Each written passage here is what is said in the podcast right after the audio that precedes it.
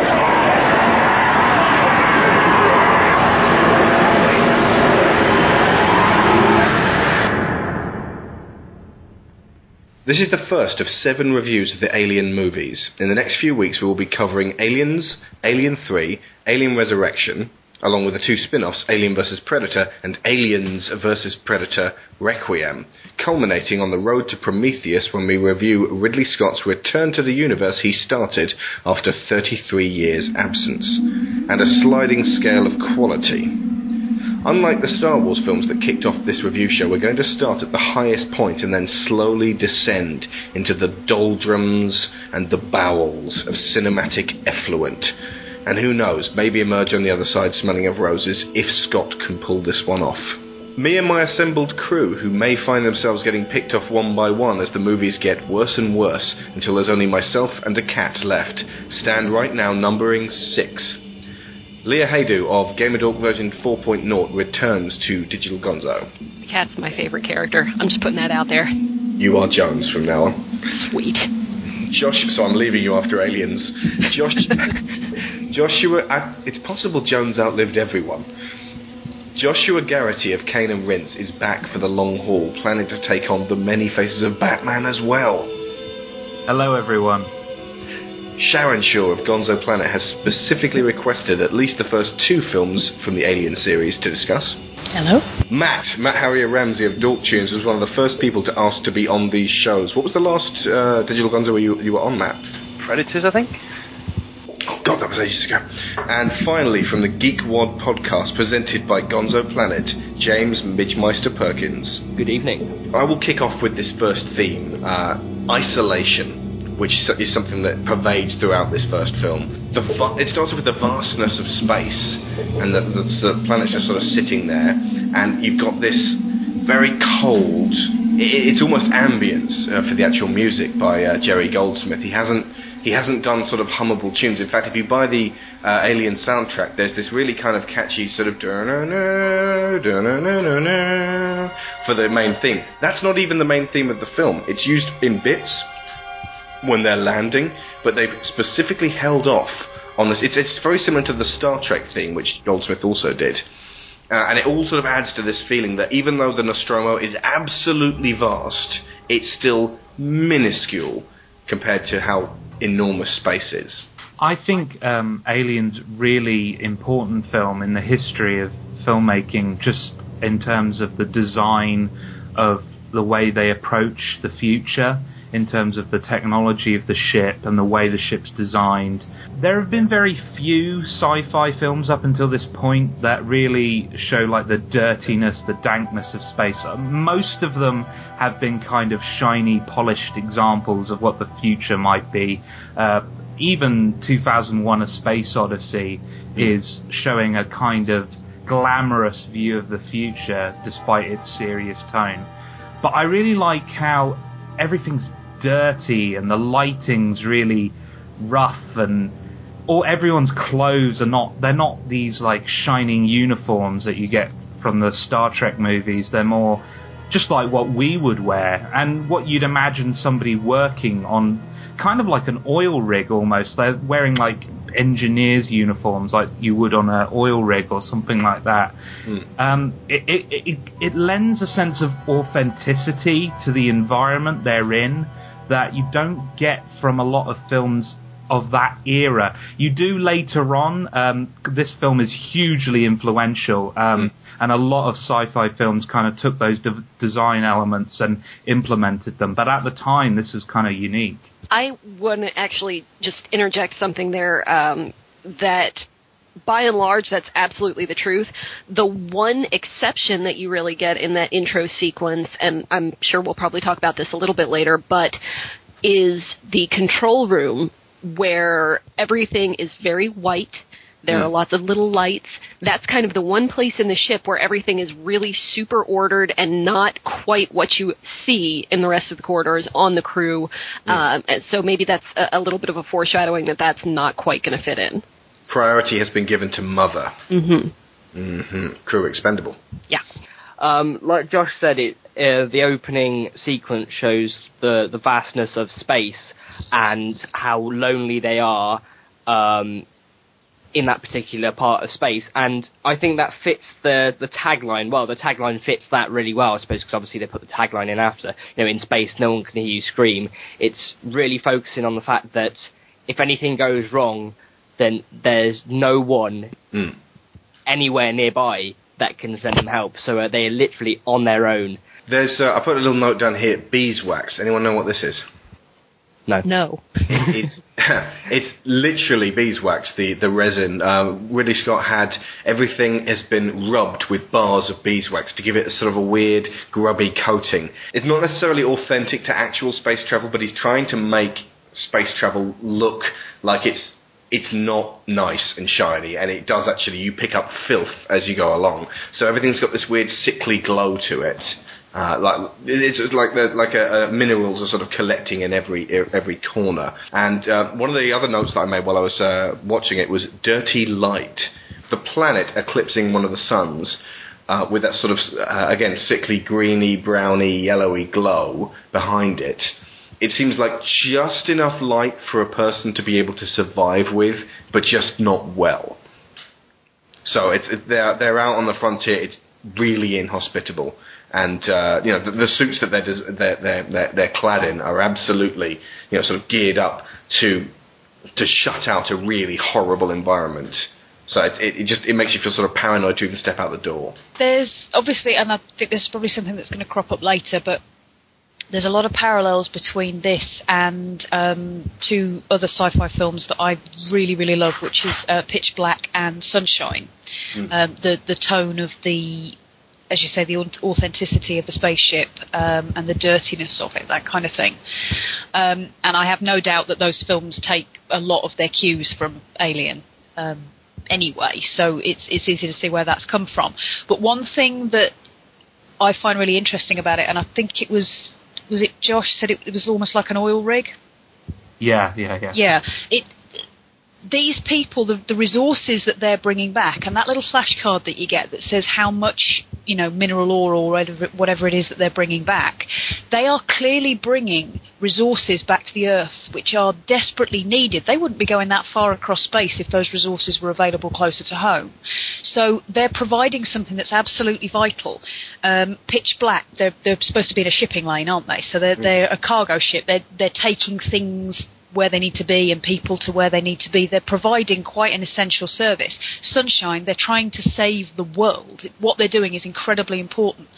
But the environment in which they are being asked to do this is pretty substandard, really. Nobody, unless they were very, very dedicated to what they were doing, would volunteer to be in that environment for long, extended periods of time. And I think you've got a, a discussion point on about um, class as well. This notion that um, that people are being asked to do and are willing to do horrible things in horrible environments for somebody else's sake. Um, and that's, I think, something that comes through with a, a few of the characters, um, particularly. Parker and Brett. Uh, yeah, yeah, I think so. Um, that they are sort of the bottom end of this this pile. I don't think I've seen many films before this where hypersleep was used to such an effect. It seems like this really grotty, unpleasant process that just has to be done, otherwise you'd be on the ship going mad for months and possibly years on end with nothing to do. But there's something. It, it starts off the movie with those with the pods opening in an almost like insect wing like way, and there's loads of insect themes throughout the uh, film, and in fact throughout all of the films. And this is just like the, the way that it starts off, and they're coming out of cocoons effectively. It's just another way to emphasize the isolation because I mean it's it's effectively being blindfolded, thrown in the back of a van, and just driven around until you have no idea where you are. They could be anywhere. They don't even know that they're not home until they've been awake for a while. Hmm. You know, they they have no means of connecting where they started out their hypersleep to where they currently are when they awaken from it. So not only are they isolated physically, they're also isolated mentally because they just they they really just can't connect themselves uh, to to where they are.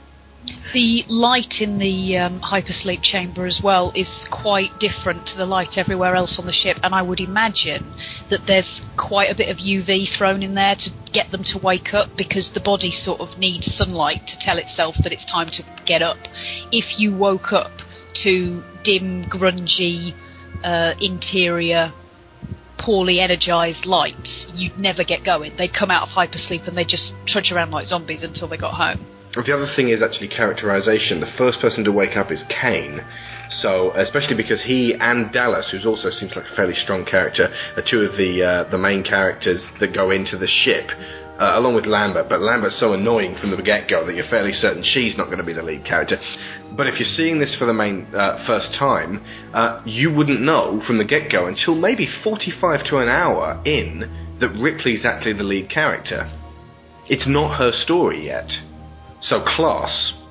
Now, this comes across during their first discussion where uh, Parker and Brett start sort of bitching about the fact that they're being asked to get up and, and do extra work, and they're sort of, you know, uh, you know, we need to see some cash up front for this. Uh, and they get smacked down by. I think the way it works is that Parker and Brett are the working class. Dallas and Kane are at the top of the pile, the ranking officers, with possibly Ash being in there as well. And Lambert and Ripley are somewhere in the middle. They have to take orders from the top, but they also have to then give orders down there, down, down to the bottom. I would argue that um, the top layer is actually Mother, and by extension, Ash. Nah. Yeah, I was going to say I think Ash has a um, a slightly outside the class structure position in the sense that he's the educated class that can sidestep morals sometimes because there's a logical reason to do so. He also quotes the book at everyone else on, on the ship. So, you know, this is the protocol, this is what the company says. And because he's so fallen in line with the company that he effectively gets to dole out, pretty much everyone has to jump to his tune because whatever they do against what he says is in violation of the, their contract, which will mean that they don't get paid. But as soon as he has a, a situation where going by the book is going to be counter to his instructions, i.e., letting them back on the ship again, he's quite happy to throw the book out the window. It's a tool he uses to control the others. It's Yeah. not something he feels he has to stick to. The alien itself is chaotic. Suddenly, class goes out the window because when it comes down to it, in a crisis situation, you do what you're able to do. And it simply comes down to ability. Jerry Goldsmith's soundscape of a score, uh, very much based on 2001. Uh, like I said, the, the this sense of that it's, it's less music and more ambience and almost like just almost noise to set the scene. Sunshine has been definitely influenced by it. The other one I've got down here is There Will Be Blood. If you've ever watched that, everything in that score is discordant and uh, it's designed to keep you on edge. I really love the um, Alien score, not Mm. just because, um, as you were saying, like the ambient noise and stuff like that, which really works in horror movies uh, specifically because the score is there to create atmosphere rather than get you swept up emotionally, like something like like Star Wars, for example. Um, but also, what I really respect is when they say, "Okay, there are moments where there is no sa- uh, no soundtrack whatsoever. Where it's just the noise of the environment you're in, and there are a couple of really great moments where the soundtrack just suddenly starts again um, out of nowhere, just to add that like shock and and, and sometimes just you know a little tiny bit of tension to a scene, and then you know remove it again. It, it's really tastefully done. When they get to the planetoid, it's not even a planet. They do a really neat um, bit of forced perspective with the uh, actors in the spacesuits. Uh, any, anyone actually know what this one was? No, no, what what was it? Right, those three in the spacesuits are actually Ridley Scott's kids. they stuck uh, kids who are half the size of the regular adult actors in little spacesuits and put them next to the giant models they had to make the models twice as big. So what's 10 feet tall to an adult is 20 feet tall to this child, which made this whole set seem vast. Now that is using your noggin to get the most out of what you have. Genius. Yeah. Yeah, because uh, Fox weren't gonna, uh, didn't originally want to do the um, the space jockey set. They didn't want to build it at all. They thought it was a waste of money. Yeah. And, uh, that was one way to, to get around was to make it half the size he wanted to, and then film half size people next to it, With the kids, yeah. Which was a, Put- you know, a, a great idea. Yeah, those kids are paying dividends to uh, Ridley Scott, doubling his effects budget effectively. While we're on the subject of like the ship and the landscape, I, Yeah, I that just was going to be ano- another big thing for me. yeah, it, it's just it looks so great. Um, to think because CGI wasn't really a major thing. Well, kind of Not non- till the early non-existent, 90s, really, really. Yeah, I hope somebody can explain to me how they've managed to make the the space landscape look as good as it does, and and not just the the surface of the planet, but like the skyline as well, where you can see like uh, planets in the sky. I, I it, it just baffles me how they can make something look so good when technology was so limited at that time.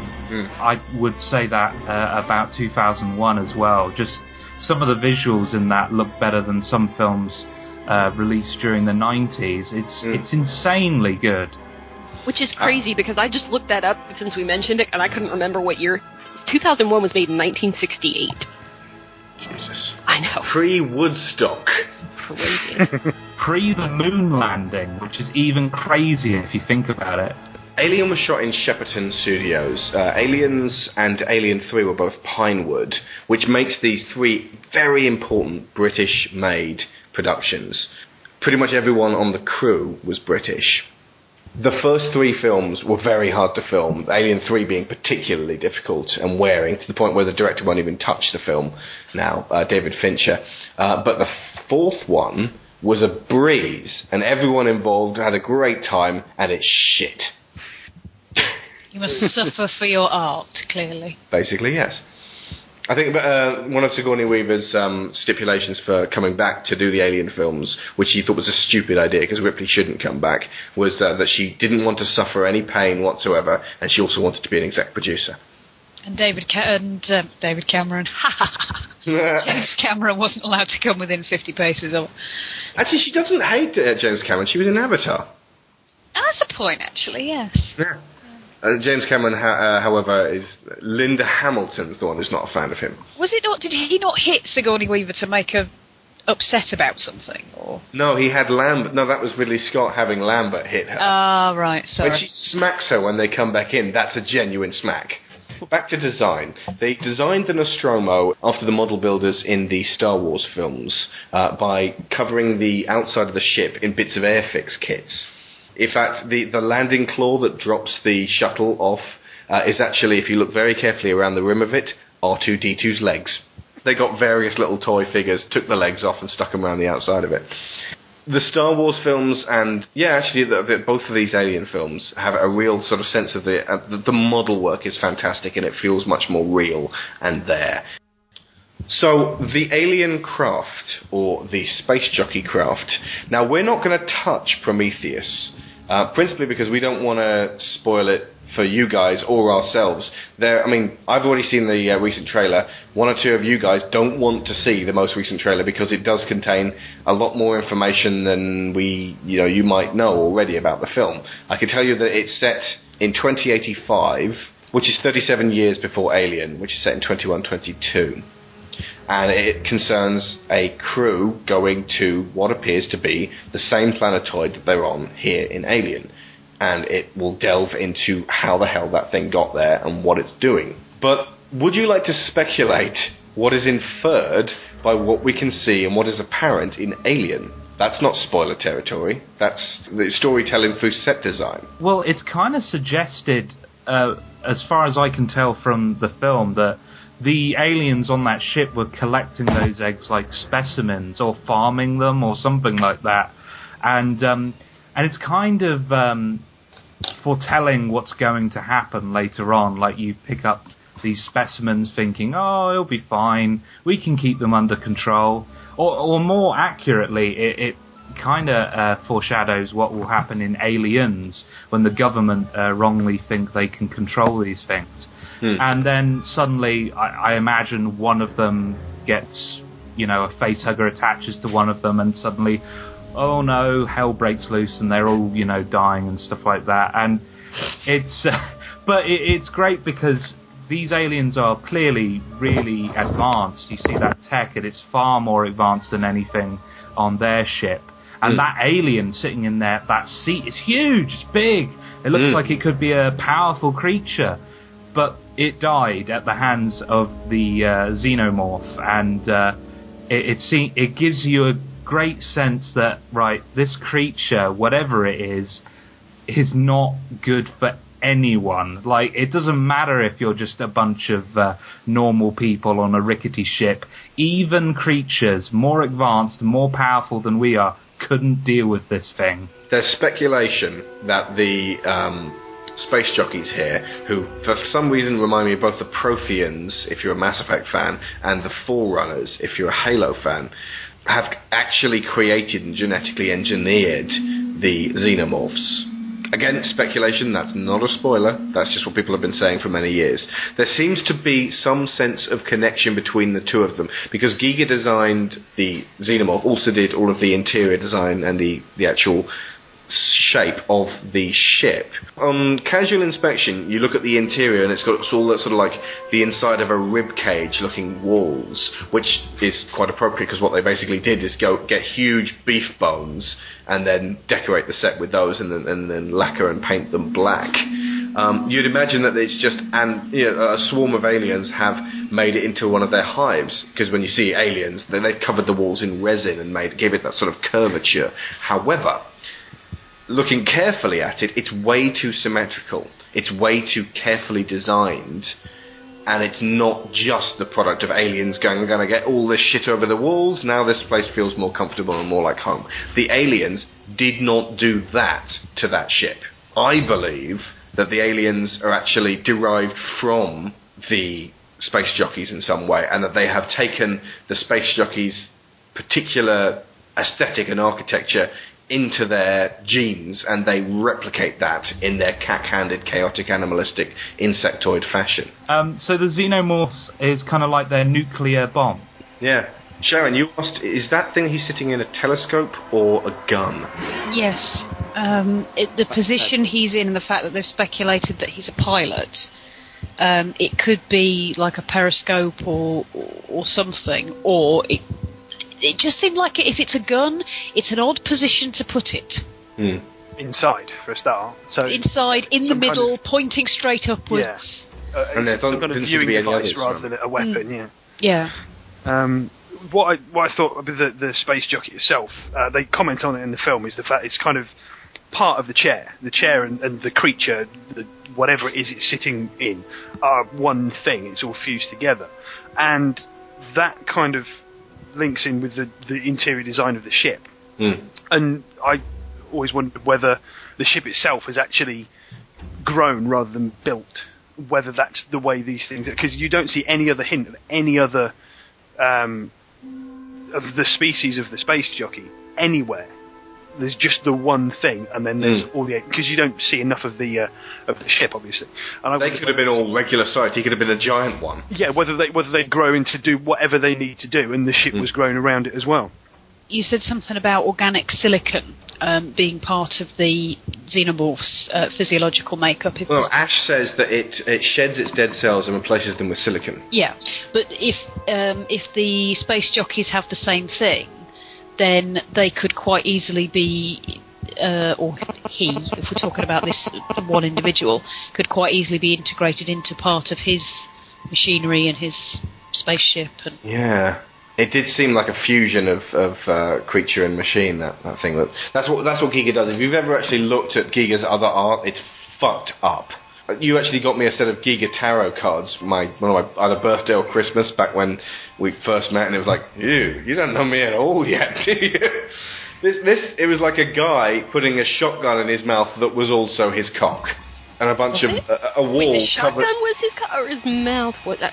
No, no, the, the shotgun No, was his cock. I'm being smart ass. And a woman with a shotgun cock boob and screaming babies stuck to a wall. Let me find the shotgun mouth cock thing.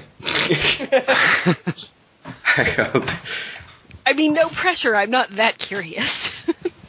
I wonder what happens if you type shotgun cock into Google. men That's are a going to big arrest interest. you. Um, Don't. Turn the search off first, and Do not do it. Gun, maybe? Rather than shotgun? Are you really just trying to avoid typing shotgun cock into Google? I don't know if it was a shot. It was actually a cock or not. I can't remember. Maybe it was just a dream I had. Here's one I made earlier. Oh, that's the one. Shot. Actually, that's not necessarily his cock. But he's Doesn't like, look like it's attached to him. no, no, it's not actually his cock. The fool. He's like, you know, rather than performing an unspeakable act upon this woman, he's just going to blow his head off. So yeah, uh, if you've ever actually seen any of his other artwork, H.R. Giger is absolutely round the twist, but he was able to contribute to this, you know, fantastic creature and uh, indeed the space jockeys, which should come full circle in the next couple of weeks. There's another thing about the egg chamber that Kane stumbles into. Where's the queen? This is another thing that may be uh, uh, answered in the next few weeks, but I kind of feel like in the background, where Kane wasn't looking, there was a queen just sort of rubbing her hands together, going, "Come on, come on, this is going to be so sweet."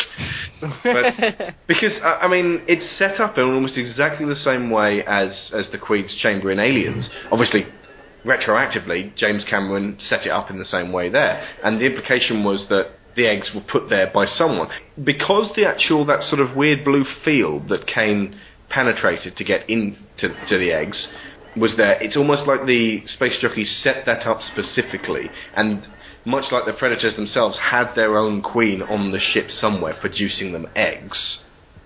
Does that make sense? Yeah, um, I, I, ima- I don't know. I, I imagine because the Queen's been there for ages without any kind of sustenance, she might be dead at this Nope. point. Alien versus Predator. they kept Hibernating. her Oh, yeah, frozen no, under the yeah. ice for God knows how many years. Uh, Doesn't eat food. Hibernating or in some kind of hypersleep, maybe. Mm. Because of their very nature being designed as this perfect, adaptable creature. That's, that's the thing. They are super adaptable to the most harsh conditions. It is supposed that the aliens don't actually need to eat, because you've never seen a starving alien. You've never seen them drink. Uh, they don't even seem to really have to breathe. Although the Queen has been seen as actually breathing as though she has actual lungs. And they salivate, which means that they need the saliva in the first place, which means they require water or some sort of moisture.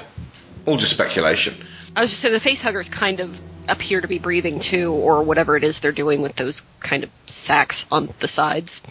I always thought that they were helping their host. yeah. I Oh, well, that that what would it says about Yeah, it seems that to would. be feeding him oxygen. Yeah, no, he did. Yeah. You're right. You're right. I think it's an incredibly thin atmosphere that they're actually um, they're wearing the suits to protect themselves from. But because the face facehugger actually burns through his mask, he should effectively be exposed to that. I think it's filtering the oxygen out of the air to feed him to keep him alive. Because if he dies straight away of strangulation, then he's useless to the facehugger. Aliens shows us that they don't actually need to breathe because um, the alien queen hides in a outside the shuttle and makes Yeah. it through the atmosphere and then through space. So they clearly don't need to breathe in the same way that we do. Yeah, and when it uh, flies down, when, when she kicks it out the the goddamn airlock, it's screaming in space, but not straight off dying and not strangulating. So maybe I don't know. It's difficult to say. Here's the thing: we actually, all, even though we're still speculating about the alien, we're still way too familiar with this creature. Uh, in the first Alien, you don't know anything about it. So uh, there's a scene later on where um, Brett goes looking for Jones and gets jumped by the alien. If you've not seen the film ever or any alien ever, you wouldn't know what the creature looks like. So you, when you actually see it directly on screen, hanging around in the rafters, hanging uh, with the chains, I love that you bit. don't pay attention to that bit. But if you know what the creature looks like and you're looking for it, it's right there. And then it become they become super scary again in Aliens because there's loads of them, and T- Cameron's very good with tension. It's debatable as to how scary the creature is in three, but it's just farcical and comedic in the last three films. The alien is no longer scary; it's more just sort of a horror hero like Dracula or, or the Wolfman. So, interestingly, going back to with, with Prometheus, there doesn't seem to be any real sign of the xenomorph in there at all. Again, this doesn't. This is not spoilers. This is just what we've seen. It, it seems like they're not going to even really go in. They're not going to bring the alien out and have it just go running around going batshit crazy, killing people, because that's not scary. We've seen an alien do that. If they did any other alien film, unless it goes deep into the physiology of the creature, it's just going to be playing out the same script again. Yeah, like I said, the last three specifically underline how tired this this uh, standard is. Like, right, bring the face hugger out, now get the chest bursters out, now the newborn, now the alien suddenly. I mean, the alien also grows as the narrative sees fit. They have been known in some movies to grow in the space of an hour, in some movies to grow in the space of a few days. Just whatever they're required to. The facehugger itself, uh, in, in this first incarnation, before Cameron made it even fucking scary by getting it to actually chase you, summons up primal fears of the terrifying genitalia of the opposite sex. Basically, a facehugger is a terrifying vagina and a terrifying cock at exactly the same time, and it's shoved in your face. And it basically rapes you. I, I think it was a really good move having a male character uh, be the one who gets impregnated because the fear of like male rape as well. Yeah. Um, it, it also makes that kind of fear more because we often associate rape with women being the victims, uh, but having the male character be the one who gets effectively raped in the movie means that it becomes universal for everyone. It's not so the men can't just sit there and be relaxed. They're like, shit, this thing is you know directly attacking me as well, um, and it's it's just creepy. It's just creepy the idea of a creature just like using you without you being able to fight back against it. Like it's not that it's killing you or trying to eat you. It's just using it, you using you for your own its own purposes, and you're just powerless to stop it from just well impregnating you effectively. It, it's just really creepy and unsettling. It's totally in control, and it's based on uh, the original script for this. Uh, I don't know if you guys have watched all of the extras. Uh, it was really boneheaded, and before Ridley Scott and H.R. Giger came on board, this thing was going to be ridiculous, much like the original Predator, and it was just going to be a schlocky, crappy B movie, and we wouldn't be talking about it right now. They wouldn't have made sequel after sequel to it. It just would have been forgotten. The actual life cycle of this creature is based on real uh, insects and real parasites in real life. There are, are, are things which you know you find out about on on the Discovery Channel that like um, there's various different parts of their life cycle. Like first they infect an insect, and then that insect uh, gets eaten by a fish, and then with the parasite now inside the fish, the fish then is compelled to swim closer to the surface to actually seek out more sunlight, which inadvertently ends up getting the fish eaten by a bird, and then the parasite's in a bird. It's all part of the life cycle of this fucked up creature. Or wasps that lay their eggs in spiders. It's, if you look at the insect world, it's absolutely savage. And introducing that, introducing humans to that insect world is part of the basis of what makes Alien so terrifying. It's part of the basis of the uh, the title, really. If you think about it, the the alien. It's not just alien because it's an extraterrestrial, because technically speaking, so are they. They're out in territory that's not theirs. Um, it's alien because there's no way that they can comprehend it. It, it behaves, thinks, acts, feeds, reproduces in ways they have never encountered before. Hang on, I've got a really good picture coming up here. I hope it's on Anything this to do list. with a shotgun penis. I don't want to see it. There is no shotgun penis. I'm giving you a no shotgun penis guarantee. Thank you. I appreciate that. I just imagined a photo of Alex smiling, pointing at the screen, and just like a caption underneath, I could give you a no shotgun penis guarantee. found it, found it, found it. Okay, if you look at this picture, it's uh, someone's made themselves their own alien poster. One giant spaceship, one terrified infant, seven ruthless aliens, and then it's alone. And the idea is that the alien, you know, from from a certain point of view, could have been just trying to keep itself alive while it's being hunted down by seven things that are entirely alien to it. this may be completely irre- irrelevant. You may decide to leave this out entirely. When Right. they f- when they hear the beacon, Mhm. I think it's uh, Lambert says it could be a voice because they don't recognise the the sound on the radio signal. Mhm. Um, when the alien first starts to make noises, it's all sort of hissing and and um, looks very aggressive. You mean when it jumps out of Kane? No, no, no. Um, later on, when it's big. Okay. but that sounds not wildly dissimilar to the hissing sounds that the beacon's making. So it could be that the alien was just trying to communicate with them. and they seemed uncommunicative, so it killed them. Yes, so it, it tried to write things with their intestines. It just wanted to be friends. Yeah, it just plays And a al- bit rough.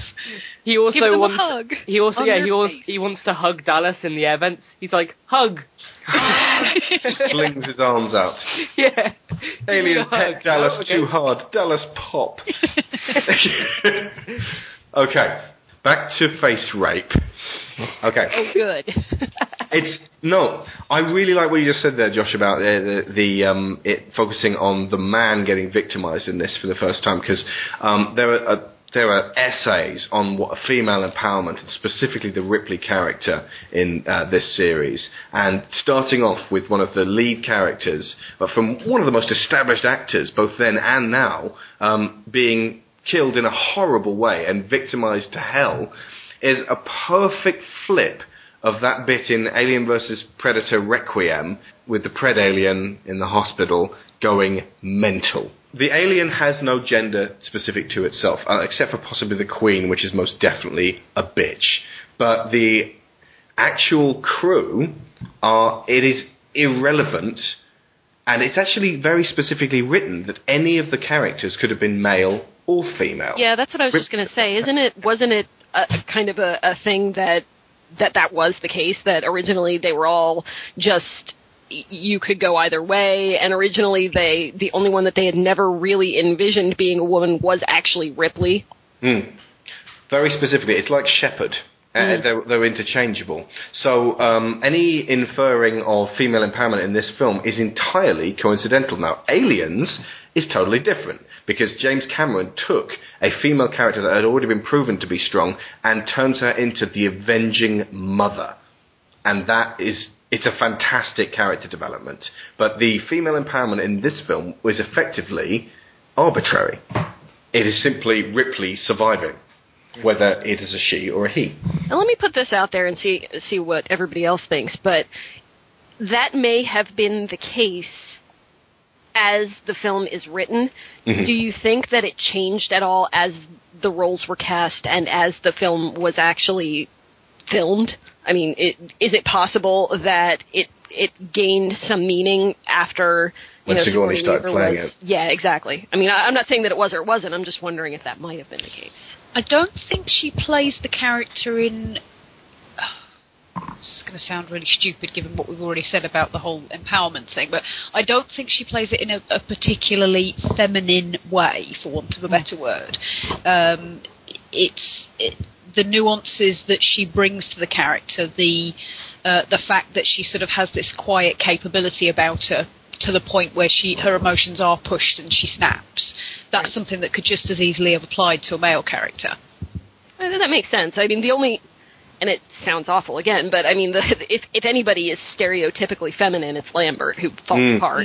Just the screaming and wailing and Lambert's actually not too bad. She bitches and moans, but wh- we'll talk about Lambert at the end. But Lambert's being paralysed with fear is very specifically characterising her as a weak woman. You're right.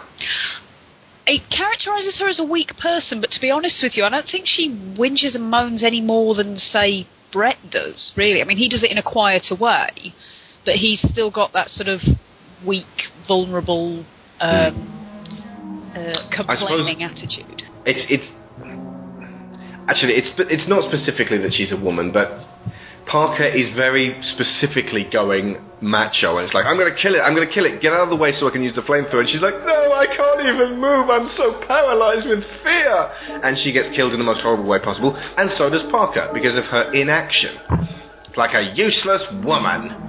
I, I- I'm not entirely sure that was what they were going for there. They certainly weren't saying all women are useless because uh, Ripley's fantastic afterwards. But Lambert basically just the bottom drops out of her character, literally. Oh, Poor.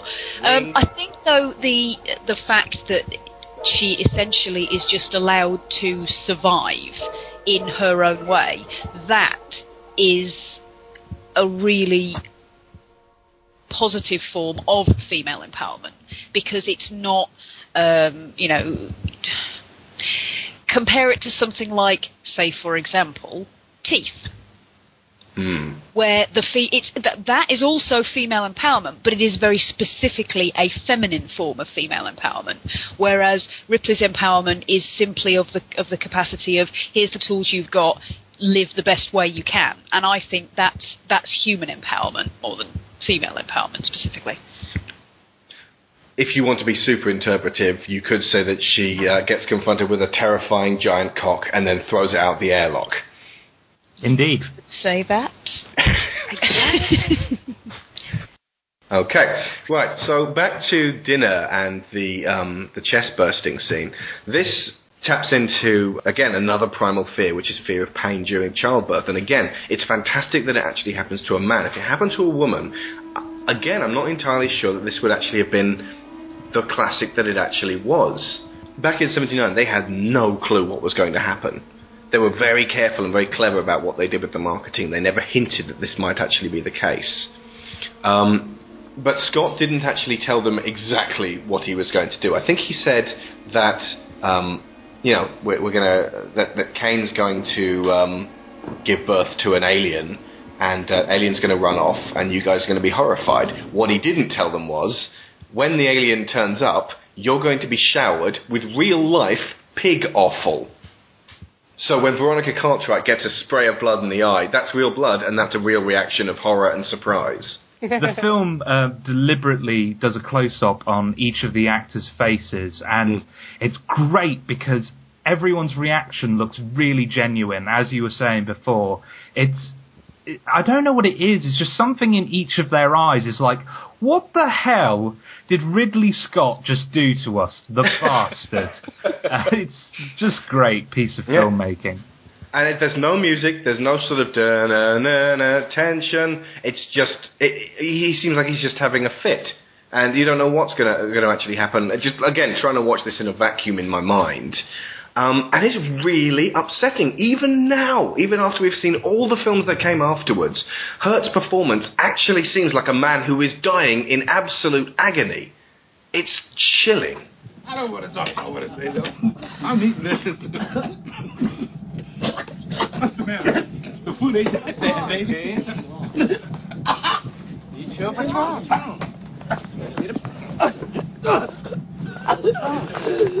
What? What? Oh,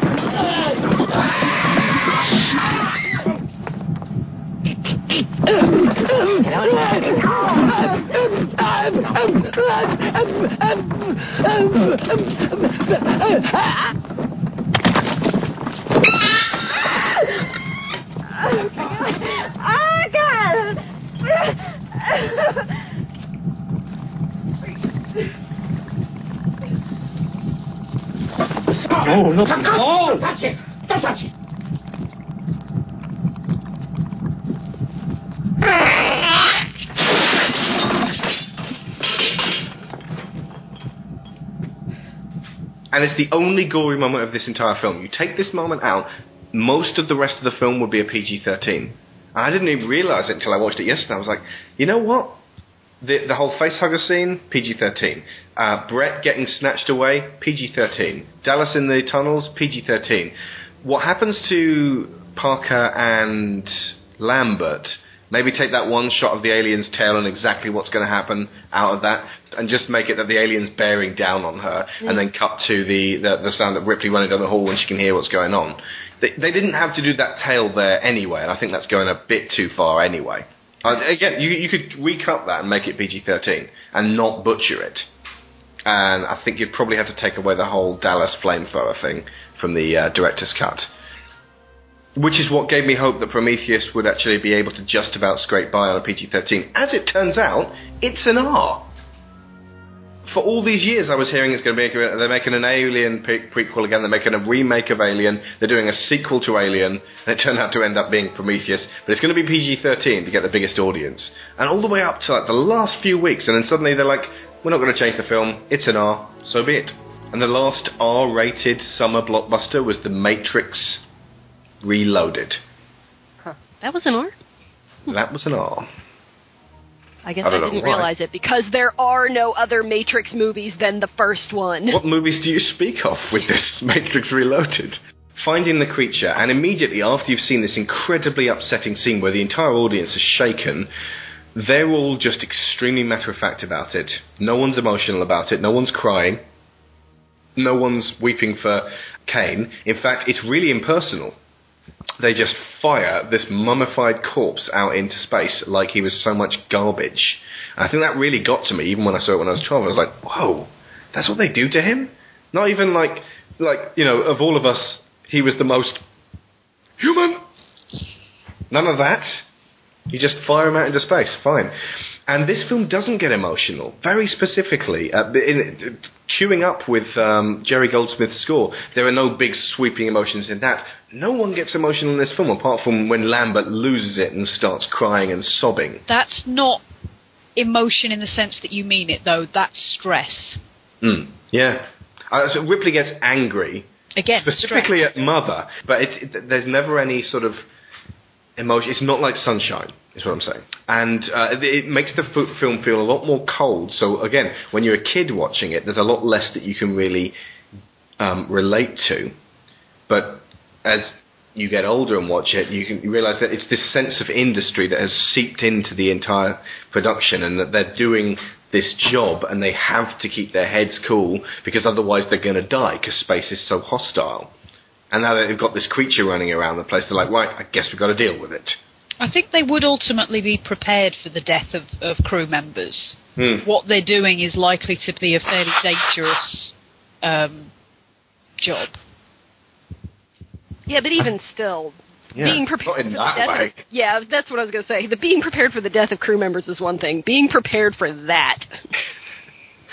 Yeah. I think I think when you're in survival situations, maybe you get into the mindset where you're like, we'll grieve for friends after we've dealt with this shit first, or I'll maybe- cry when I'm done killing. basically, yeah. But yes. Not, not quite like that, but yeah. No, but with with the, the, the lack of emotion when they they um, put Kane's body out of, into space, none of them really seem to particularly like each other. They get along, and, and Mm. Parker and Brett are to a Yeah, no, fairly close because they're effectively segregated by the rest of the crew. They only get a half share. They're just basically spanner monkeys that are down in the bowels of the ship, so they fact, have to get along. Matt, Everyone uh, else just tolerates each other. They're never really that much apart from when they're eating Mm. is the only time that you really see any actual closeness. No one seems to like Ripley that much, other than Dallas, and he's not. You know, he's fairly standoffish because he's the captain. Hmm. Uh, they're they're there to do a job. They they sleep for most of the journey. They wake up, they do a job, they get back, they get paid, Hmm. and that's it. They're, they're not friends. They're just colleagues. They're getting by on the bare minimum. Again, the, the whole film seems to be sort of like, you know, it costs us 10% of what we make um, to send these people out and bring all of this uh, mineral ore back. We don't want to go 1% over that, so everyone's going to have to survive on the bare minimum. And, you know, these are the rules. If you violate that, you violate your contract, you don't get your shares. Yeah. So yeah, it's all scraping by, just about barely surviving. And that pervades through all of the films. There's no bright spot at the center of the universe. There's no lovely place to go. There's just desolation and isolation. The only bit of warmth is found between Ripley and Newt and Ripley and Hicks. And then that gets shattered thanks to some fucking shit writing at the beginning of Alien 3. But yeah, when Brett goes to uh, look for Jones and it ends up in this vast cooling tower room or something like that, uh, there's these hanging chains, and the hanging chains are in, I think, every single Alien film, including AVPR, the last and least. The chains themselves are functional items. They happen to make it look fantastically creepy, but in a kind of an abandoned factory way of looking at it rather than a haunted house. Why is that? That might be a completely pointless line of inquiry, but why do hanging chains make things look creepy and weird? You tell me. It we you know we know about the alien. It hangs around in the ceiling. There's lots of dark shadows there. The chains the chains allow it much easier access to be able to swoop down on you. I think what Sharon's saying though is that it goes beyond this film as well. Uh, just chains in horror movies. Uh, Mm. I'm Yeah. thinking of Hellraiser in particular, where chains are prominent. Um, uh, what is it about chains that are kind of creepy? Because they are. They are kind of creepy. They add some kind of, I don't know, disorder, kind of chaotic. I, not chaotic. That's the wrong word. I. I don't know what it is. They just feel very soulless and mechanical, and Well, how about this? They're, they're metal that's been shaped into an organic shape, the loop, and then bound over and over again in a way that doesn't exist in nature for that substance anywhere. Too far? no, no, I think Too much interpretation? something, Actually, it's kind of like it's like what we were talking about with um, H.R. Giger, the idea of uh, machine meshing with nature. So maybe Mm. that's what it is, and that's also links into the themes of these movies. The idea of something mechanical and organic. because it's mostly silicon, the alien has actually become part of the ship, and part of the ship has become the alien. It, it has to have absorbed its mass from somewhere. It doesn't eat anyone. It doesn't eat the cat. It has it replaces its body with silicon, but it has to be getting the the atoms from somewhere. So my theory is that it's eating bits of the ship in some way. When you see a close up of its mouth, its teeth actually appear to be metallic. yeah. Yeah. Yeah. Which you'd think is completely absurd, but actually uh, there are examples of insects in nature that form their cocoons out of iron. Really interesting. So, although it's weird, it is actually possible for that creature to have mat- uh, metallic uh, bone structure or, and uh, teeth. Mm. Which, uh, again, if it's actually absorbing what's around it, it makes perfect sense that it would actually uh, be. It, would take on the properties of its environment, and it's it'd be fascinating to see an alien that uh, was, you know, grown in the woods uh, by someone, you know, written by someone who actually gave a fuck about the actual uh, writing of it, uh, you know, developing differently from this alien. Like, for example, the, the aliens in AVPR uh, are born in the woods, and they don't give. They're exactly the same. So uh, it, that, there was no particular care or attention given to the life cycle there. But um, There is in the, the physiology and the um, reproductive patterns and um, swarming patterns of the way the aliens behave later on. I know we're not talking about that in depth here, um, but they basically you could envision them as extremely large and very very aggressive ants. or wasps. Um, well, I'm thinking ants specifically because of the um, the exoskeletons and the The carapace. nature, the carapace, the nature of the queen, um, and also when you were you were saying about the. Um, you know where where is the queen that this alien is, is building a nest for, and the whole idea that the um, the gender is is very ambiguous apart from the queen who's very obviously female. If they are patterned after ants, then they would all be female, and a female might be able to morph into a queen if there is no queen nearby. Mm. So that would allow for that to happen without you know it needing necessarily drone xenomorphs or anything like that. That's a fine point. The um, the one that actually is inside Ripley in Alien Three is a queen. Now, my theory was that when a queen knows that that they may not survive, it lays two eggs, one of them with a regular face hugger for to create a drone, and one of them with a queen face hugger or a, a face hugger with a queen egg in it that can create another like itself. Or just that if a face hugger knows there are no other uh, aliens around or uh, other creatures of its type around, then it selects a queen egg and then uses that first, so that any first alien on the scene will be a queen. The the expanded universe actually answered that one. Oh. Um, I think before Alien Three came out, which is Oh, right. that any drone could undergo a, a hormone storm, which is something that happens in nature as well. There's certain fish that can change gender um, just spontaneously. If they need a male, then a female will become male, and that was the idea that uh, the expanded universe came up with. So a, a drone that that you know has no ability, you know, just is a drone and is on its own, will become a queen and start laying eggs. And that's very interesting because they must have gotten hold of the um, the original novel of Alien, uh, and the original script features the uh, scene with Dallas at the end. Now, the scene with Dallas at the end is somewhat contrary to the rest of the film and what we know about a, a drone on its own. It would appear that this alien on its own is creating itself a, a little hive, and it's not entirely clear what's happened to Brett it's up for interpretation. If they'd chosen to go with it, they could have actually had somehow had the alien impregnate Brett and then create another, which could have stowed away on the Narcissus at the end. Is he not there as well? I thought Brett was. I thought you see Brett covered over in the wall too. No, no, Brett is there, but it's it's it's not apparent whether he has been burst open or whether his head's been caved in. The alien's eaten his brain. Right. Uh, but Dallas is still definitely alive. But he's, he's, you know, kill me. But here's the thing: why would Dallas say, "Kill me"? Ah. if he wasn't impregnated, why would he not just say, literally, get me the fuck out of here"?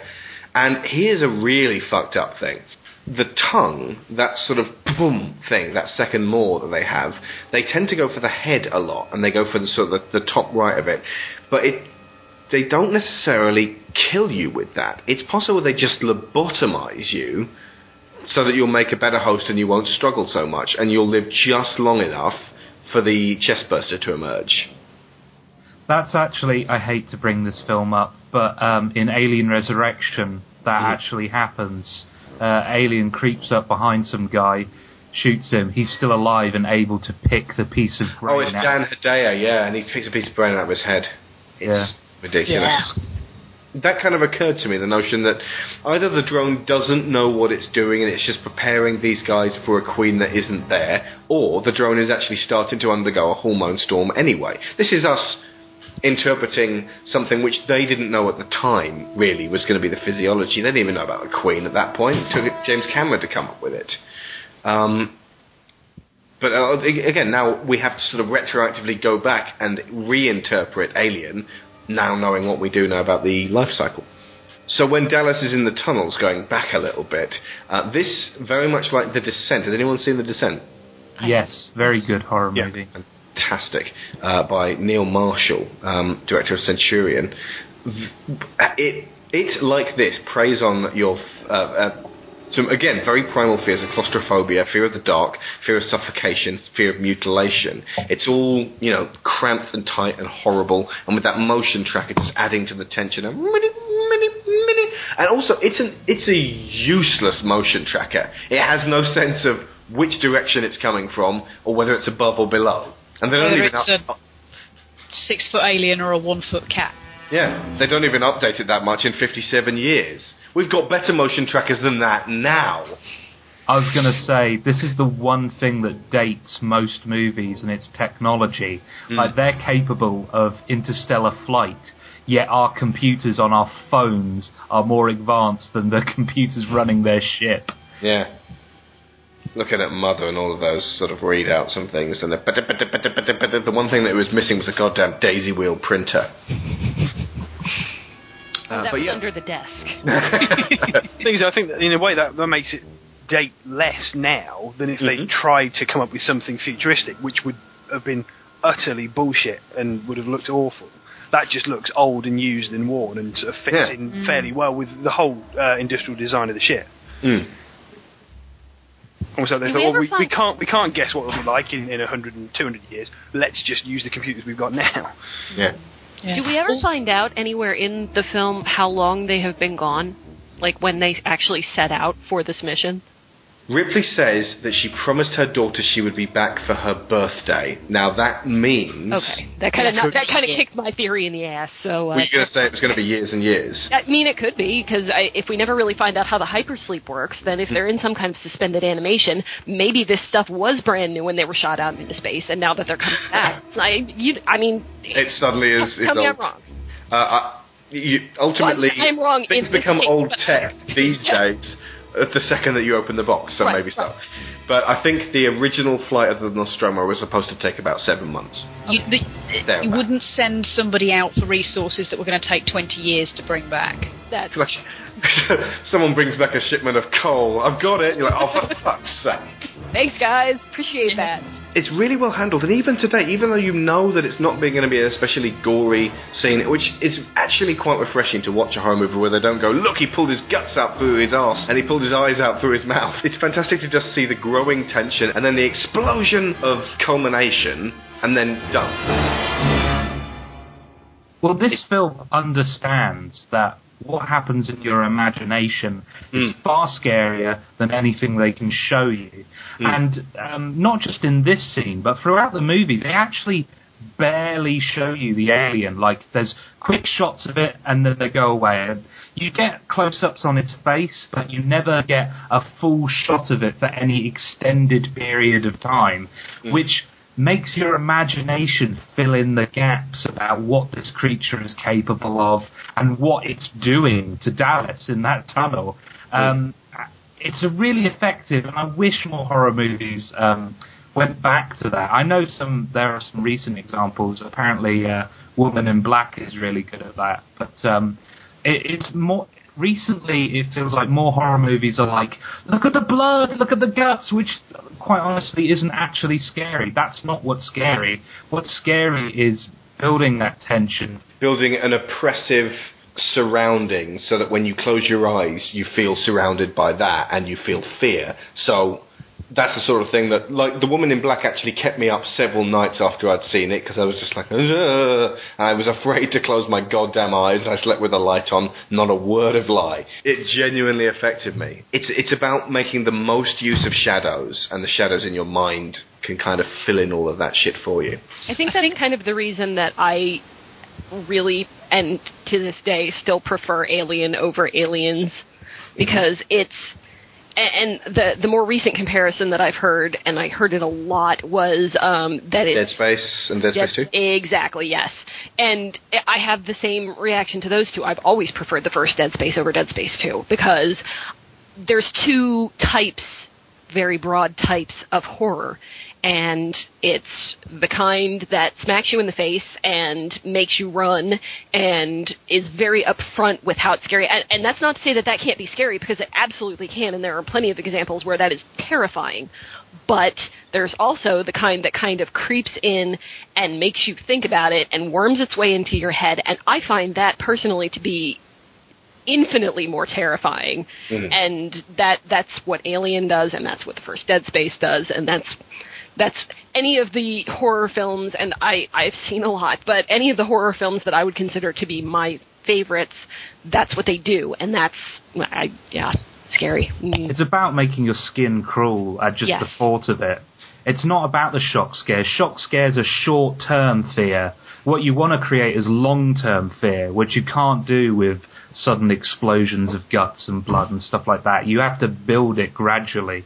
Bla- dread you're talking here. Dread is not, not Yeah. something that you can build with something gruey and ex- it, I think we've already discussed this at some point in one of the podcasts that the most artful way uh, a horror maker can actually instill fear is to genuinely disturb and affect people. Often you can do that in PG-13 or really low-rated movies because of what the what the mind can actually accomplish, which uh, you don't need to with effects if you're doing that. The next one down from there is to uh, use jump scares, where you know really uh, at their best are exceptional buildings of tension, then "Bleh!" which uh, the the Dallas uh, scenario is, and then the next one down from that is just to make you feel sick, which is what most of the Saw movies and what most of the Eli Roth's output uh, and uh, Alien vs Predator Requiem manages. That it's it's a distinction between those three categories, though, that Stephen Stephen King was talking about years and years ago. Um, He he was I, I can't remember what the book was, but he he wrote some essays on how he writes. on Uh, writing. Uh, uh, thank you. that makes sense. Uh, but he, he sort of distinguishes between um, terror, which as a as, as a professional writer of horror is sort of the pinnacle that he is trying to achieve. But he says he's not.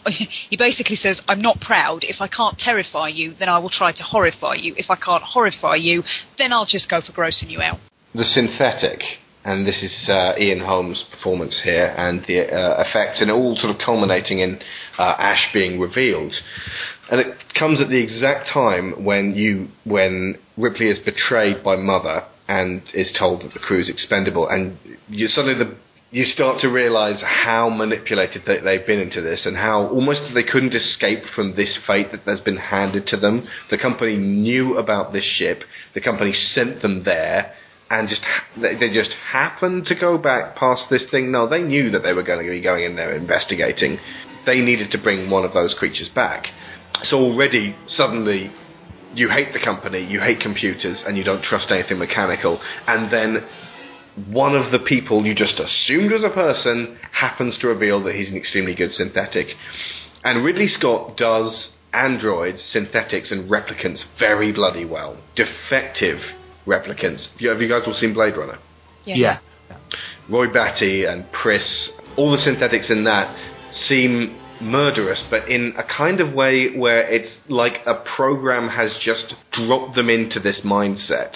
And when Ash decides to kill Ripley, he's kind of he's fiddling with his fingers and just sort of looking about for, for what's the most practical way to dispatch her at this point.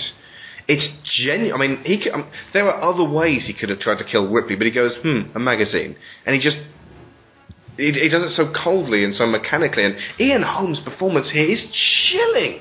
He's more scary than the alien in this film. It's the That- soullessness part of it.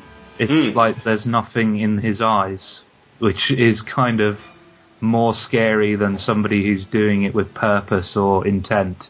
It's Mm. just like I'm doing it cause, um, and um, and especially when he gets goes all crazy and defective as well. It's kind of like um, like when a like a factory or a machine has just gone mental, like somebody's pushed the wrong button and it's just not working the way it should be, and just acting out violently, and it doesn't know what it's doing. It, it's just completely without purpose.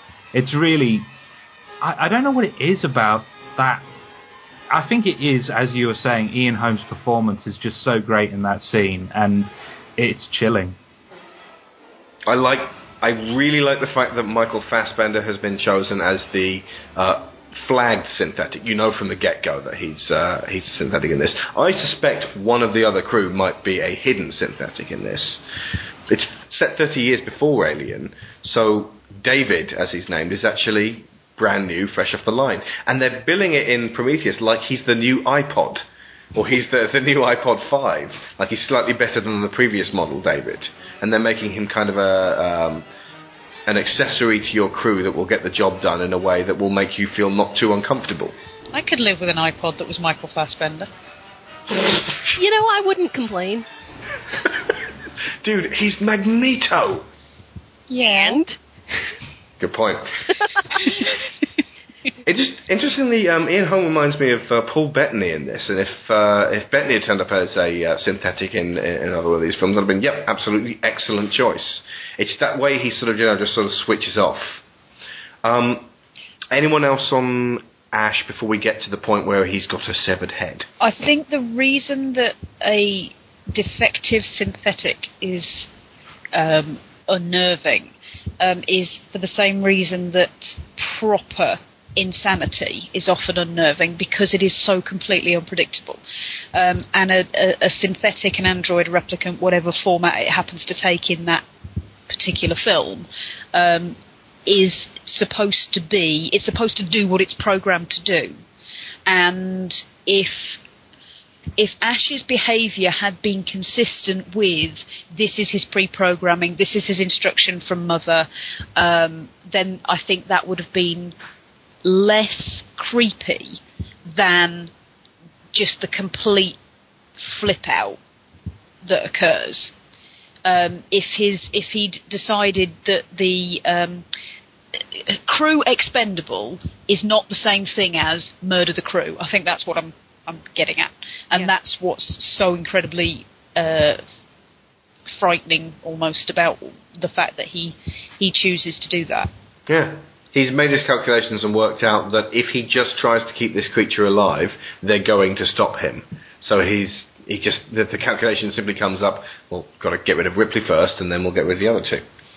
And it's not scheming. He doesn't he doesn't laugh. He doesn't cackle. And even you, looking at him when he freaks out, you'd imagine that was total overacting. He's flinging himself all over the place, but he's still frightening as hell. Yeah. Played that part so so well. I was like the, the well, putting myself back when I first watched it. Um, I was just like, Jesus, I can only imagine what people were feeling watching this back in uh, '79. I, I was pretty terrified back then. Did you know he was synthetic back then? Uh, well, it, not until not until obviously it was revealed that he was, but Oh, so when it happened, that was a surprise to you. yes, a massive surprise. I was like, oh, uh, okay, Jesus.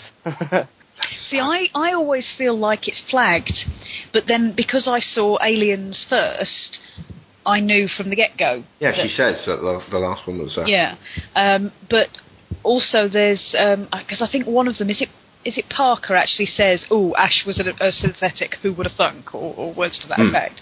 Yeah. Um, but there's a, a bit earlier on where um, Ripley says something to him about it's it's the fact that he overrode the quarantine thing and, and let them in.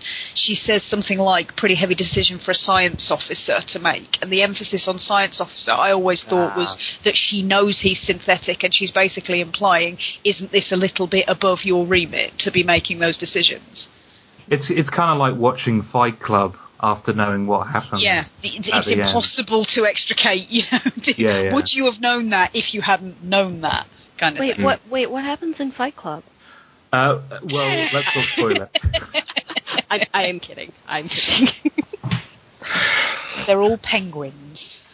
oh shit! Slide. My mind is blown. Okay. Now here's the thing. This is the only one frame where the effects really fall down. And it's not even the effects that are poor at this point. It's the editing.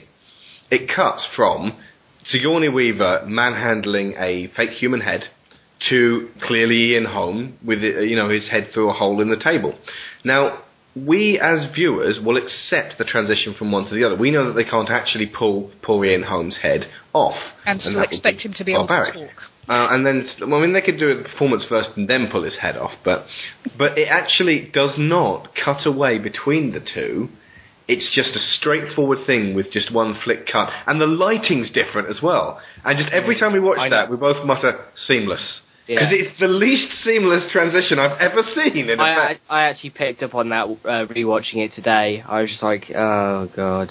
Oh, obviously, it would have been harder to pick up uh, back then, but the fact that I was watching it on Blu-ray, uh, you can you can tell that you know miles off. But Oh, yeah, this is like this is basic filmmaking, not just filmmaking. It's ma- magic 101. If you want to be a magician, use misdirection. You cut to a shot of Parker fiddling with something, and then you cut back to the actual shot of Ian Holm, just to just to smooth over the joint. And what astonishes me is that in 2003, when accomplished filmmaker Ridley Scott went back to recut his film, he went, "Yeah, that's right." What's the problem? As, as though no one has said Ridley, you won't want to just like just put one shot there. Uh, It's, it's making a huge fuss out of a tiny thing, but it's it. I don't Just, just, well, also, justifiable. there's no reason why they couldn't just cut straight to them talking to the guy. Why do they need to actually place the head on the table just so you know? Oh, right, they set up the head there. So, uh, thank Well, no, you. it's a magic trick. Look, it was a head, and now it's talking. How freaked out are you people? Well, not so much because we saw the join. I mean, if that had been a good edit, it would have been amazing. But Yeah. yeah. I, it, we've talked way too long about this one tiny bit, but the actual scene that comes afterwards is again really chilling because the distortion in his voice and the fact that he's dribbling and covered in milk.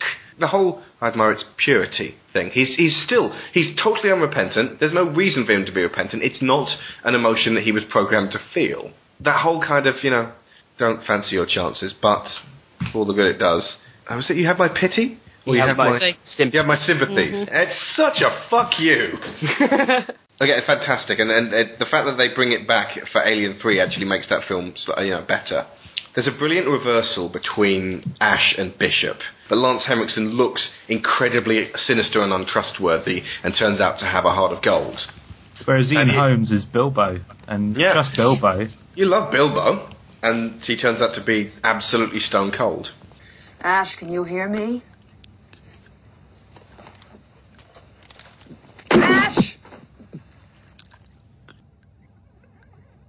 Yes, I can hear. What was your special order? You read it. I thought it was clear.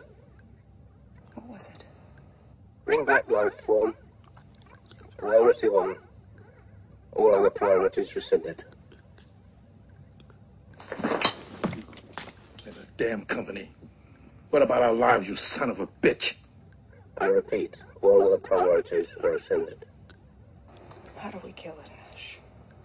There's gotta be a way of killing it. How? How do we do it? You can't. Bullshit. You still don't understand what you're dealing with, do you? Perfect organism. Its structural perfection is matched only by its hostility. You admire it. I admire its purity. Survivor. I am clouded by conscience, remorse, or delusions of morality. Look, I'm, I've heard enough of this, and I'm asking you to pull the plug. Last word. I can't lie to you about your chances, but you have my sympathies. They attempt to escape, and this is when Lambert becomes paralyzed with fear. I'm not sure what we can really say about this thing. It seems kind of like, well, let's just get rid of the last two members of the crew. They're kind of cluttering up. We need to ramp up the tension at this point. Again, it could have been any of them could have turned out to be the, the hero, but I think you spent enough time now with Ripley, and the fact that she goes back for the cat was sort of the acid test. That was either the dumbest thing she could possibly do, the most illogical thing that immediately gets her killed, and you're like, stupid woman, why'd you go back for the cat? Or the redeeming, human, emotionally driven thing she does that makes her the heroine of this Al- film. Also, as well, um, I'm not sure whether this would be true, but the fact that she went back for the cat because obviously she's trying to escape, she probably knew um, kind kind of what might happen, so she didn't want to be alone just in case she does go into hypersleep and wakes up somewhere completely different. She's not on her own if she has the cat, otherwise she would completely lose her mind. But I think that's looking a bit forward. I you going to say the cat's piloting the shuttle. It's alright, I got this shit. I think uh, that uh, my interpretation of this is, is it is illogical. She should just leave the cat and calculate it like a machine and go, look, we don't need the cat. But she's lost Dallas, she's lost Kane, she's lost Brett, and she's trying to retain something. She's trying to re exert control and say, you're not getting everyone. Yeah, I, I would agree with that more. I think also the fact that she is on her own at that point, it's it could be seen as sort of a way to try and focus herself and calm herself and and be doing something. Um, because although, as we said when we were watching it, she is supposed to be prepping the shuttle. There's only so much of that you can do, and then you are simply sitting there twiddling your thumbs until you accept the fact that your colleagues are not coming back and they're probably dead. So I think part of it is she just wants to be doing something. Also, if you want to start debating the logic of why she goes back to get the cat, do you want to debate the logic of having a cat on a fucking spaceship? Cats are awesome. Cats are indeed awesome. Chewing on the power cables. The thing's a Minoc. It's just there, waiting to get stuck in an air vent, a vital air vent, I might add. The reason Lister gets, uh, no, you won't get this particular reference, Leah. The reason Lister gets uh, imprisoned in Red Dwarf is for having an unlicensed cat on board. Because if it can, it can get into the air vents, and suddenly you find you're flying at three million miles an hour backwards. Well, ships have cats to keep the vermin down. Do you see any space mice in this thing? No, maybe that's the point. yeah, jokes is really good. Really effective Mouse Hunter. We're going to have to assume that in the future, the space mice really. I mean, there's not one robot that can actually fit, find them in the way that Jones does. He is a good ratter. They're space hamsters, actually, as proved by Mass Effect. I. Yeah, I was, I was just about to say that. Space hamsters. For the. Serious heads on, fellas. but you're Space absolutely right. hamsters from uh, Baldur's Gate. I think that's that's the, the more old school reference. Anybody who gets that gets a high five. Anybody? I get it. Thank you. High five. Don't get it, but I just wanted to see it. Oh God damn it! Play Baldur's Gate. That's all I have to I, say. I played Baldur's Gate Dark Alliance, and then somebody No, no. destroyed Stop it. Different thing. So then there's the countdown. I mean, the whole mother being this, um, not malevolent, but totally a computer that bears you, and that's not even ill will. A computer that doesn't actually care if you die is up there with uh, HAL, uh, the computer that uh, decides it's going to kill you. Wow, see, I disagree. I completely disagree. I think that it, it- this this it actually surprised me a little bit that or not not surprised me, but it was something that I took notice of that not necessarily all the films up to this point, but if you just think as a general rule, if you have a film, a science fiction film or a horror film or whatever, and there's an AI, one of two things is going to happen with that AI by the end of the film or piece or whatever. Either the AI is going to go evil, or the AI is going to have some triumphant thing where it saves your life, and it doesn't happen here. The AI is just an AI. There is nothing particularly malevolent or benevolent about it. It just does what it does. It's not.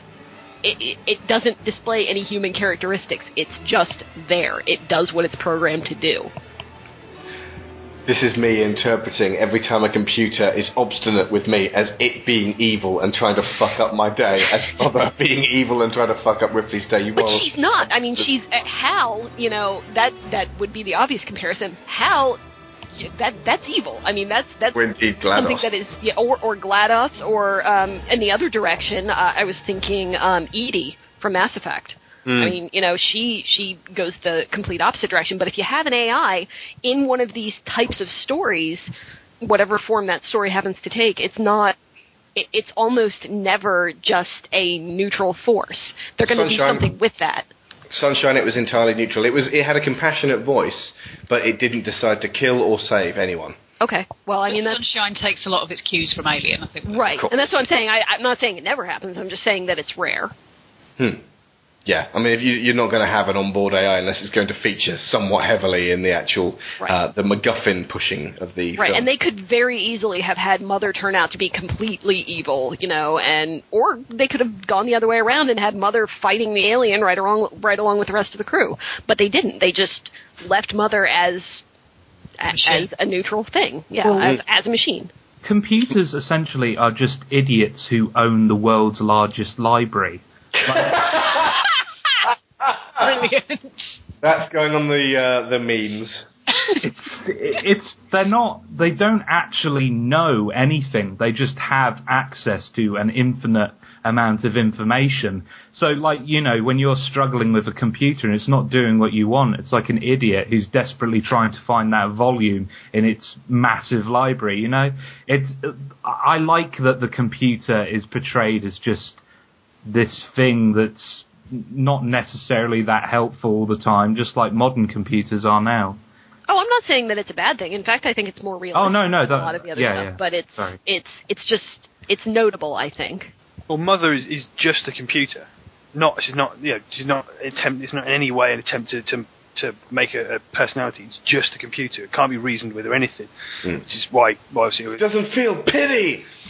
Well, y- you can't. Ripley's pleading with, with the computer to, to cancel the self destruct, but she was too late. She was too slow. By like it can't be cancelled. Yeah. With Ash, the, the possibility would have been there to, to, to appeal to his logic. Mm. You can't do that. It's just, Mother is just a computer. It's just a very good one with a, with a, a voice activated interface. That's it. So after the countdown, when she finally gets back into the, uh, there's the whole MacGuffin. She goes back. Uh, she goes down the ship. She can't get into the Narcissus because the alien's blocking her way. So she goes back to try and turn off the uh, self-destruct system, and then it doesn't work. So she goes back again. It's just kind of to ramp up the tension. It doesn't actually move the story forward. It just it, it kind of shows that Ripley can't rely on technology or or any one person because the rest of the crew fail her and the ship fails her and mother fails her and eventually it's just, it's just a case of her having to get she she gets back into the uh, Narcissus simply because the aliens buggered off. Well, she it wouldn't have do been anything uh, spectacular to get rid of it. it wouldn't have been nearly as exciting if she'd taken off six minutes before the countdown, and we just sat there watching the ship recede for six minutes. With the alien shaking its fist at her out of the one of the windows. I'll get you. yes. can you see this? I've never seen anything like it.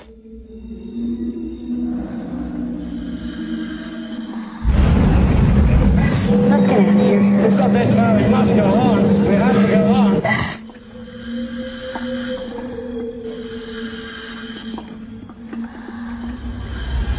Wait a minute, this movement seems to have life.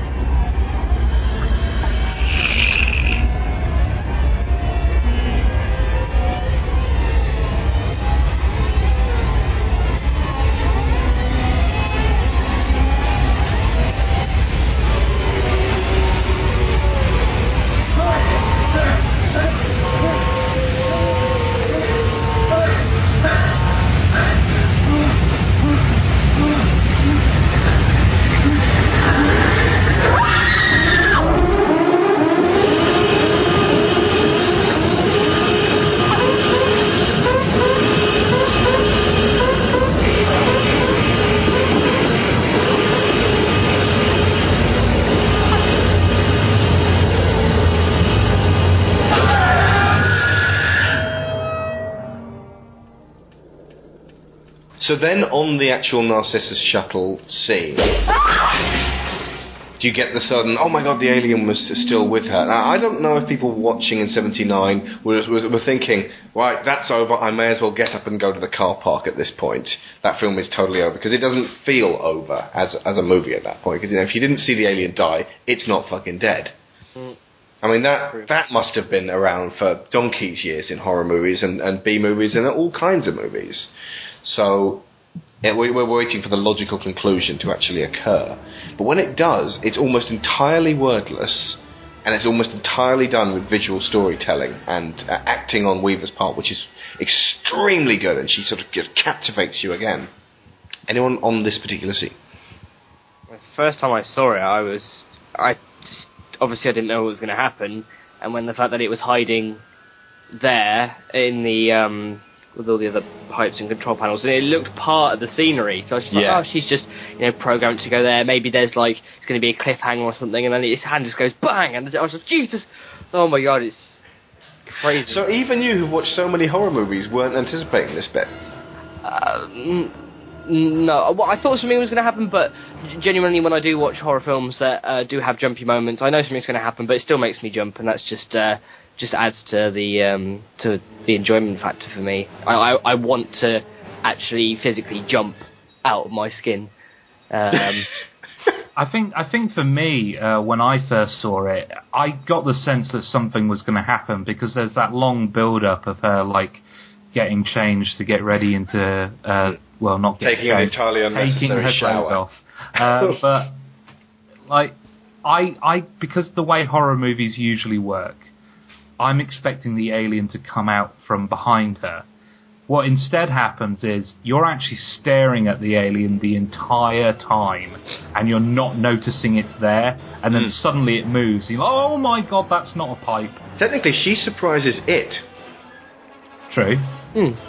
Um, one thing that I find absolutely brilliant about this scene, and it's really quite fascinating when you watch it, as Ripley backs away from the alien, as it's it's coming out um, from between the pipes, she sidles back into um, the cupboard, and you can almost see they're, they're, they're mirroring each other.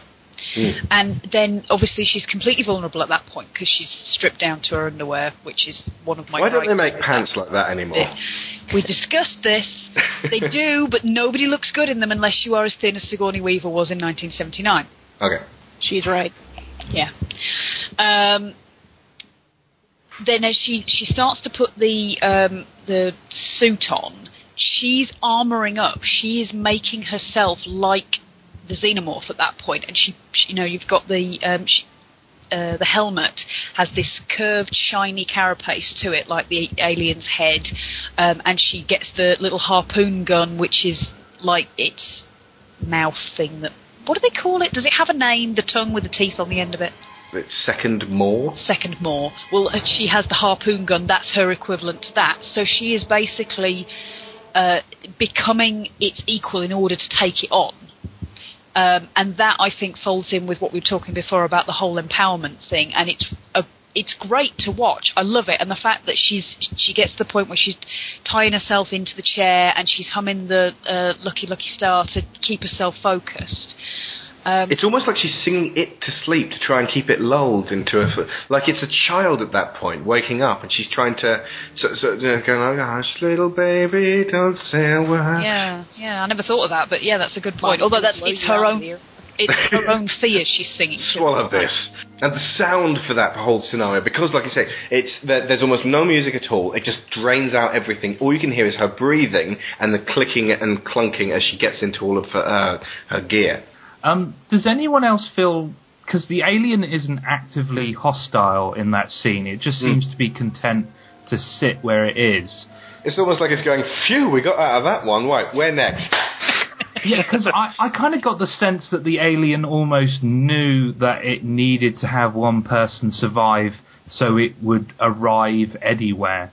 Like, it knew that this ship was its only chance of survival, and if it killed uh, Ripley, then that's it, it's dead. Again, that's inferred. It shouldn't know that. It's just a drone, but there's no reason why it shouldn't.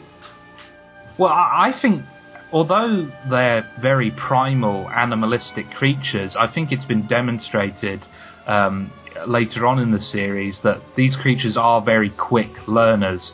They, They have a very highly developed sense of survival. yeah, And there's a lot of uh, parallels with Aliens and Alien 3 in the way she dispatches this creature. And it's, you know, in, in the Queen, she flushes it out of the airlock. In Alien 3, she drowns it in hot lead and then lets loose the water on it. And it's just, the, those three form a trilogy that is really whole.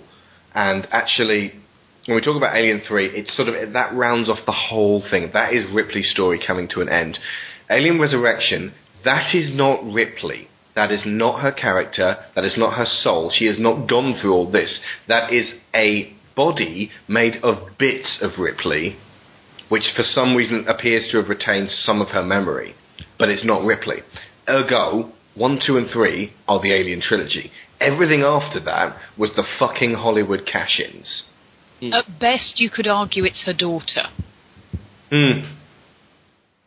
because that is effectively what a clone is. It's a, it's offspring. It's the child of whatever the original cell came from. But it's no more Ripley than Kill me! Ripley number six or whatever that one that she torches is.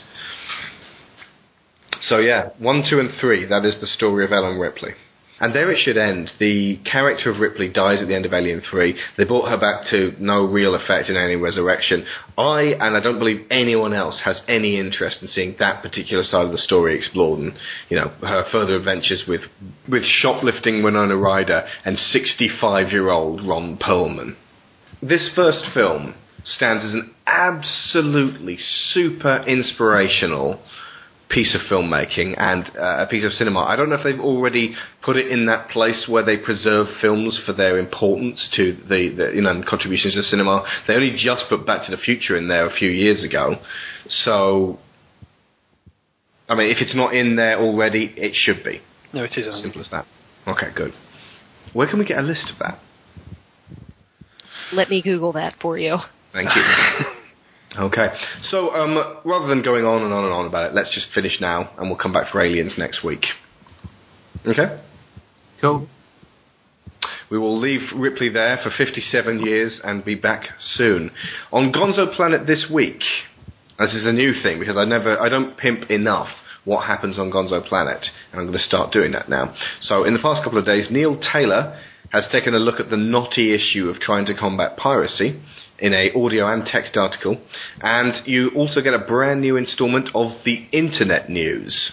This one is on schools. Before we go, gentlemen and ladies, pimp whatever you need. Start with Josh. Uh, you can find me at caneandrinse.com, uh, where there is a podcast where we take one game or a couple and we dissect them, deconstruct them, and talk about them in detail. Um, on the website, you can also find reviews and interesting articles. And I promise, very soon, I will have a new project uh, for Digital Gonzo uh, on the site. Very, very soon. I promise. Still looking forward to it. Leah Haydu. Uh, you can find me at gamerdork.net, uh, where I am one of the regular hosts on the new show, Gamerdork 4.0, which uh, we've only put one episode out so far. Uh, normally, that's going to be a bi-weekly or uh, every other week. Is that bi-weekly or is bi-weekly twice? It changes. Yeah, see, I'm not sure, but fortnightly. Yeah, there you go. See, uh, we'll, we'll, we'll stick with that fortnightly um, podcast. This week is um, actually uh, Dorka Patuza, unless I am mistaken, which I. Um, Yes, Sassy's there right now. Yeah, so that's uh, that's kind of uh, preempting th- this week's show, but uh, we should be back soon-ish. So, um, and in theory, I also write things there and edit. So, you know, check it out. It's cool. Good stuff. James Perkins.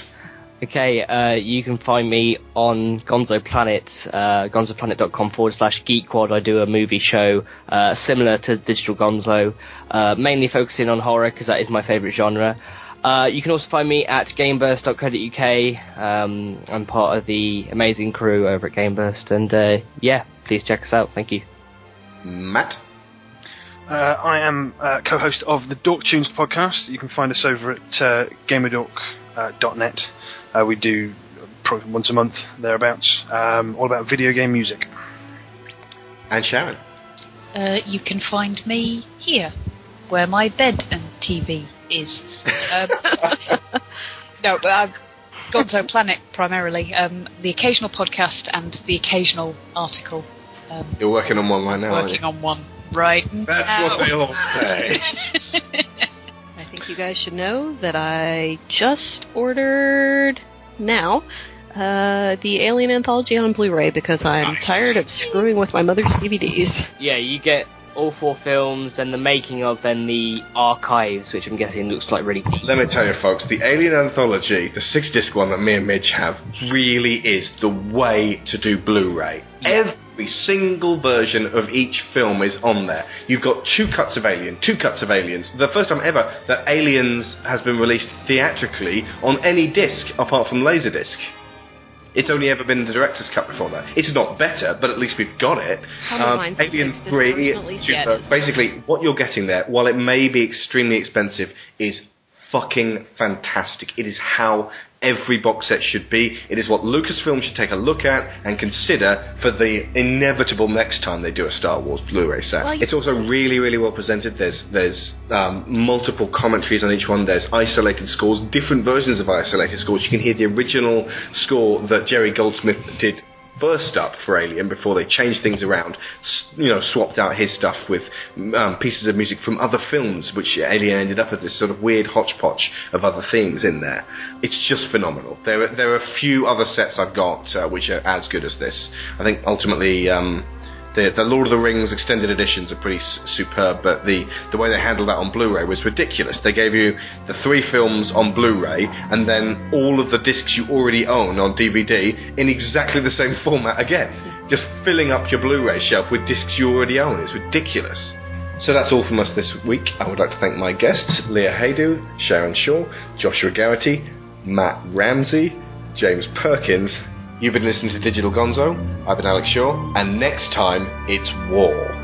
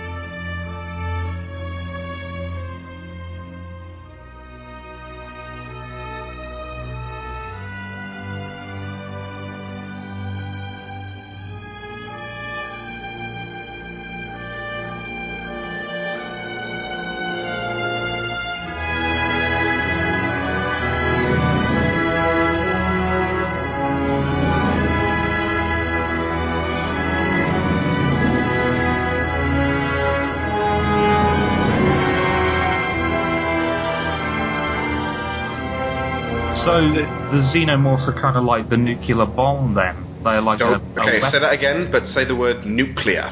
Okay. Um, so the so the xenomorphs are like a nuclear bomb then. You did it again. Like, Unbelievable. it's fine, but it, the, the word is nuclear.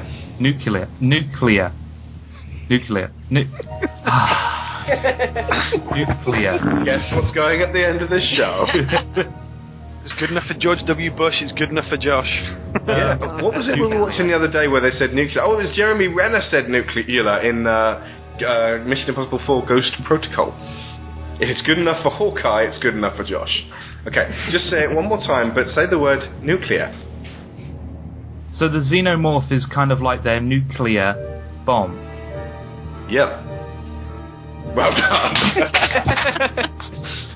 Can I say that one more time uh, so I don't sound like I'm a weirdo? Wait a minute. Um, no possibility of that happening. there was a spat of uh, terrible TV cuts of movies that really shouldn't have been on TV with, without, you know, were filled with foul language, and that they attempted to make more sort of family friendly, even though the subject matter really fucking wasn't, by um, a- adding almost comically bad uh, dubbed dialogue over them. Totally, totally off topic, but have you ever seen the TV or any TV dubs? Because they're almost all hilarious of The Big Lebowski. I have not. This is why you never have fun with a stranger in the Alps. I mean, or this. What? I'm, I'm sorry. This is what happens when you have fun with a stranger in the Alps. Um, this is what happens when you feed a stranger scrambled eggs. That's a pretty good one. Um, yeah, that's that's probably the best example of TV dubbing I can think of. I believe in the TV, uh, the airline version of Out of Sight, uh, Don Cheadle calls someone else Monkey Feather. when you see a close up of its mouth, its teeth actually appear to be metallic. Metal, yeah. yeah. Which you'd think is completely absurd, but actually uh, there are examples of insects in nature that form their cocoons out of iron and stuff like that. Which Oh, sharks have an iron skeleton. I actually did know that. Sorry, what? Sharks have an iron skeleton. No, they have a. Uh, they don't have an iron skeleton. They have a. You're, you're thinking of Wolverine. on. Hold on. Iron. Let me see that. No, Sharks in- have um. What's the cartilage skeleton? Mm-hmm. skeleton. I, have to, I, I would go with Josh on that one. I don't know if that's actually true, but I'd be more inclined to believe Josh than than the fact that sharks have got They have a cartilage skeleton because they live in water, so they don't need the uh, support of the uh, calcium bones. Uh, yeah, hang on. They're very, very different from those of bony fish and terrestrial vertebrates. Sharks and other cartilaginous fish, skates and rays have skeletons made of cartilage and connective tissue. Cartilage is flexible and durable, yet is about half the normal density of bone. Where did you get iron from? It's a mutant shark, right? And its I'm iron glad skeleton is iron, so it can't actually swim. It just sits on the bottom of the ocean going, damn this I- I- iron skeleton. You know what? I think I was thinking of Stitch. Okay, right. So just say that again with the insects with the metal teeth, because I actually interrupt you to say something that's totally wrong. No, um, Killer sharks have iron skeletons. okay, and actually, before we go, I didn't mention it during the episode because I knew it would break everything up and get rid of our completely serious head. But there is a scene in this that has been parodied in another movie, and because of that parody, even though the scene is so intense and terrifying and really effective, I can't really scrub the parody out of my head. Can anyone tell me what it is? Spaceballs. Fucking Spaceballs! It, when I watched this uh, the other day, where the alien um, runs off the table, it just looked exactly the same, and I was expecting it to start burst into mm. song. I just can't get out of Me my head. See, this is the thing. We, we, we were talking about that. It was like, there's this horrible, intense, incredibly horrific scene, and all I can think is, damn you, Mel Brooks! with its straw boater and its little cane. I'll play you the bit now. He said, from the bark, you dummies! from the bark! Is he alright? Oh, yeah. Yeah, the guy digs me. Hey, what's wrong with this guy? I don't know. Bring him some water. Water my ass. Bring this guy some Pepto-Bismol. Waitress, waitress. What did he order? Oh, he has a special. That's what I ordered. I changed my order to the soup. Good move. Uh, uh, uh,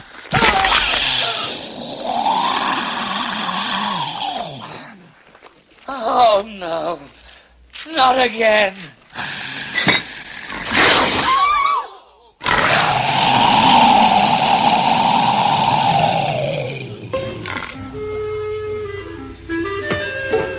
Hello, my baby. Hello, my honey.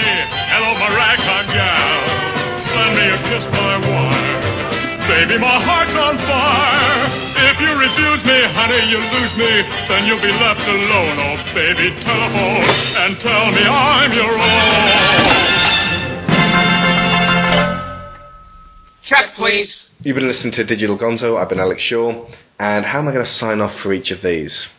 Um, I can give you a no shotgun penis guarantee. computers What's are that just, being the sign off for this? That should be the sign off. That should just be your your website motto from now on. Digital Gonzo, no shotgun. No penis. shotgun penis guarantee. okay, I, I got it. I yeah, got it. his daughter's going to listen to these at some point. God, I sincerely hope not.